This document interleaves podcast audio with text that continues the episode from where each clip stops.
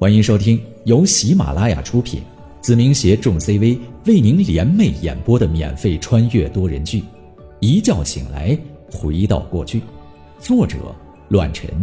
欢迎您的收听。第三十章，集训开始。行，都听你的。张龙攥紧了钱袋子，对我说道：“我吧，脑子没你那么好用，这点小事还是能办好的。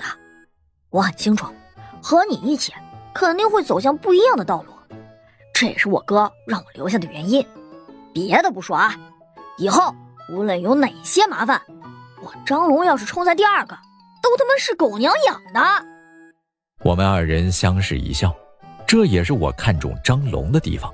虽然前世他在张立军的熏陶下混社会什么的会讲究一些策略，而现在他变成了我的左右手，不可或缺。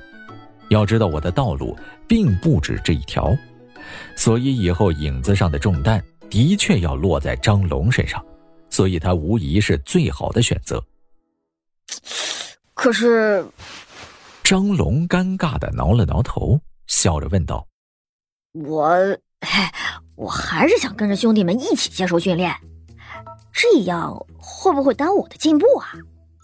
没关系。我微微一笑，看了看时间。我劝你早点休息，明早四点我会教你那天我打你的一拳，如何？张龙微微惊讶，随后取而代之的便是兴奋。哎，不好意思啊，我要睡觉了，请你不要打扰。说完，张龙就一头倒在了床上，只剩下尴尬的我，还有些没反应过来。这家我笑骂了一句，然后回到了房间，在那本记事本上写了些东西，便传来了浓浓的倦意。昨夜一夜未眠，今天又奔波了一整天，也是该好好休息一下了。随后，我便躺在了床上，几个粗重的呼吸便沉睡了过去，一夜无梦。次日清晨，哎哎，四点了，迟到了，赶紧起床。张龙摇晃着我，我朦胧的睁开双眼，看到了他整装待发的模样。看来这两天我真的是累了。如果平时的话，这个时候的我早就习惯性的醒了。知道了。我从床上爬起来，简单的洗了把脸，也和张龙来到了那熟悉的小山坡处。猴子，我越想越不对呀。刚到山坡，张龙就好奇的问了起来：“你让我今天买四十部手机干嘛？那十个小子是我哥的弟兄。”训练结束后就会回到我哥那里呀，给咱们自己兄弟买就好了，不用带他们的吧？按照我说的做就好了。我若有深意的笑了笑。有些事情让其他人不好看，可就不对了。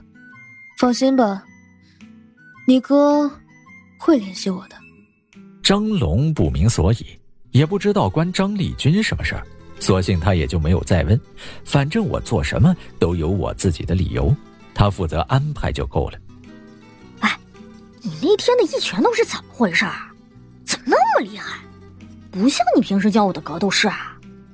那是军体拳。我思索了一下，接着说道：“那是弓步冲拳，很简单，很实用。军体拳有这么厉害吗？不是强身健体的招式吗？”我无语的皱起了眉头，问道：“龙啊，军人的责任是干嘛的？保家卫国、除暴安良、维护世界。那你觉得，作为军人，军体拳真的是用来强身健体的？”我微微一笑：“不要看有些东西时而不滑，但的确是实打实的杀招。只要力量和技巧掌握到一定地步，就算是一拳，也可以要了别人的命。”张龙越听越期待，整个人也更加兴奋，迫不及待的要我教他。军体拳的整套路数都在我脑海中，但游刃有余的也只有弓步冲拳这一招。我隐约的感觉到军体拳绝不简单，如果能完整的研究透彻，对我来说可以说是质的飞跃。一个多小时过后，张龙躺在了地上，比平时耗费更加多的体力。我将钥匙交给了他，让他自己回去休息一会儿，然后去负责采购。而我则是独自朝着仓库走着，毕竟要抓紧训练这把利刃。还是那句话，留给我的时间不多了。现在的我看得很透彻，无论做什么都不会看似那么简单。就算是我本分的只做生意，也会收到某些意想不到的阻挠。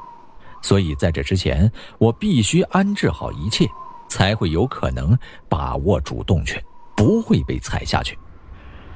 说来也巧，我走着走着，身后的大客车就开始不停的鸣笛。回头一看，正是那辆和我同路的客车。宁王，宁王，早上好，早上好。一上车，在徐凯和高汉的起哄下，四十几个家伙异口同声的问候起来。我微微一笑，懒得反驳，和他们坐在同一辆车上，朝着仓库前往。我看着窗外。心想，如果自己现在能开车，该有多好啊！不得不说，我驾车的天分很可能继承了我老爸。前世没什么钱，但那辆破旧的帕萨特被我开得风生水起。有的时候，我对于那辆车更多的像是照顾孩子一样。可惜自己现在身体单薄，年纪不允许。等再过两年，我非弄一辆车来代步。虽说法定年龄不够，但小成小事儿，稍微弄点关系，也就睁一只眼闭一只眼的糊弄过去了。毕竟自己爱好，怎么说重生一回，也不至于太苛刻于自己。十多分钟后，我们来到了仓库门口，在我的带领下，加上我，四十一个人全部走了进去。宁王，今天做什么训练啊？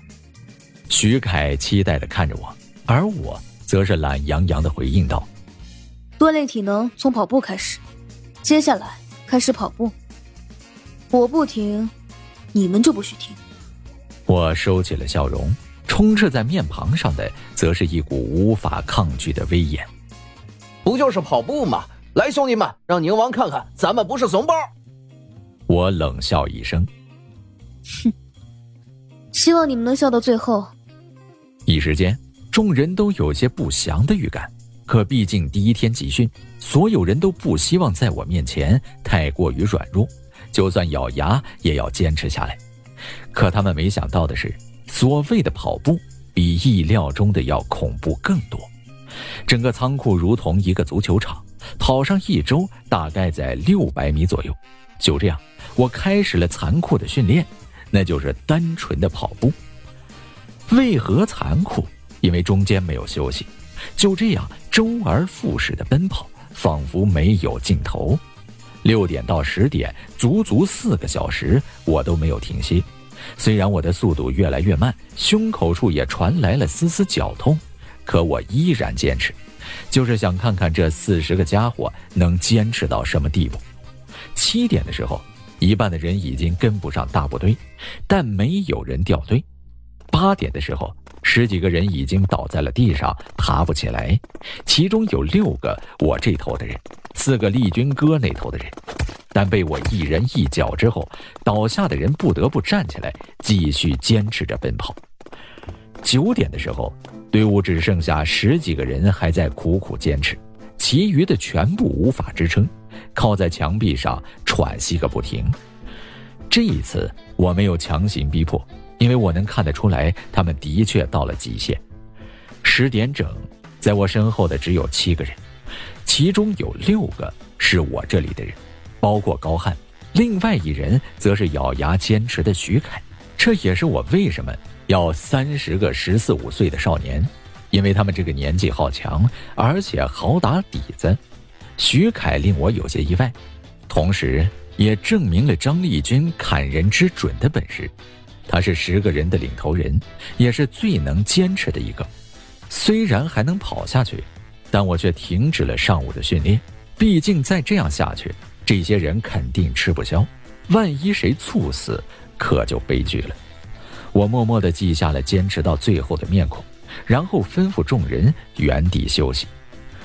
整个仓库也顾不得地上还有残留的煤渣子，所有人都躺在了地上，上气不接下气的喘了起来。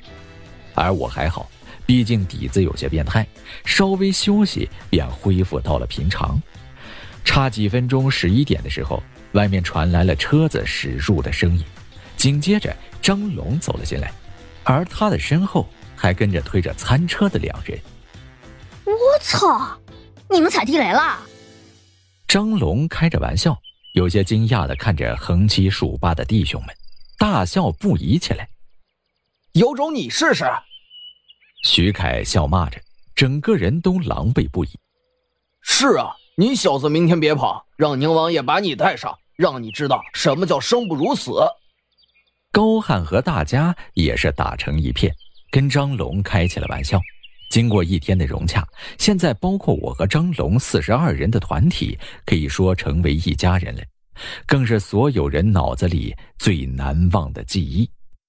我好像闻到了红焖肉的味道，嗯，白米饭的味道。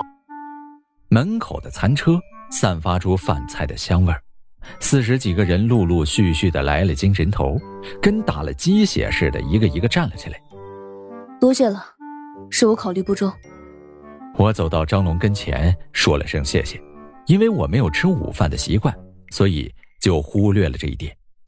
不得不说，张龙考虑周全，知道大家都饿着肚子，特意从饭店订了足量的饭菜，以保证中午所有人的就餐问题。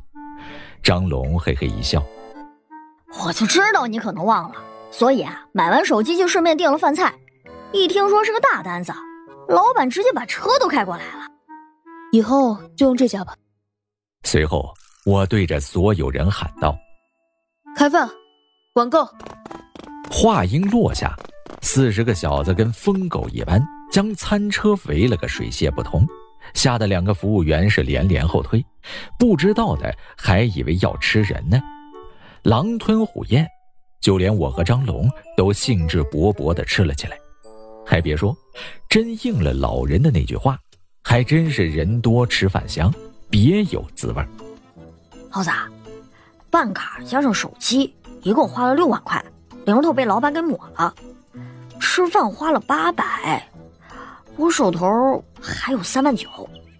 我看着有些担忧的张龙，安慰道：“不用担心，钱这方面有旭哥帮着解决，放心好。”张龙和我相视一笑，很阴险的互相看了一眼。就是这种眼神，可以说是让旭哥损失惨重。本集播讲完毕，感谢您的收听，下集更精彩。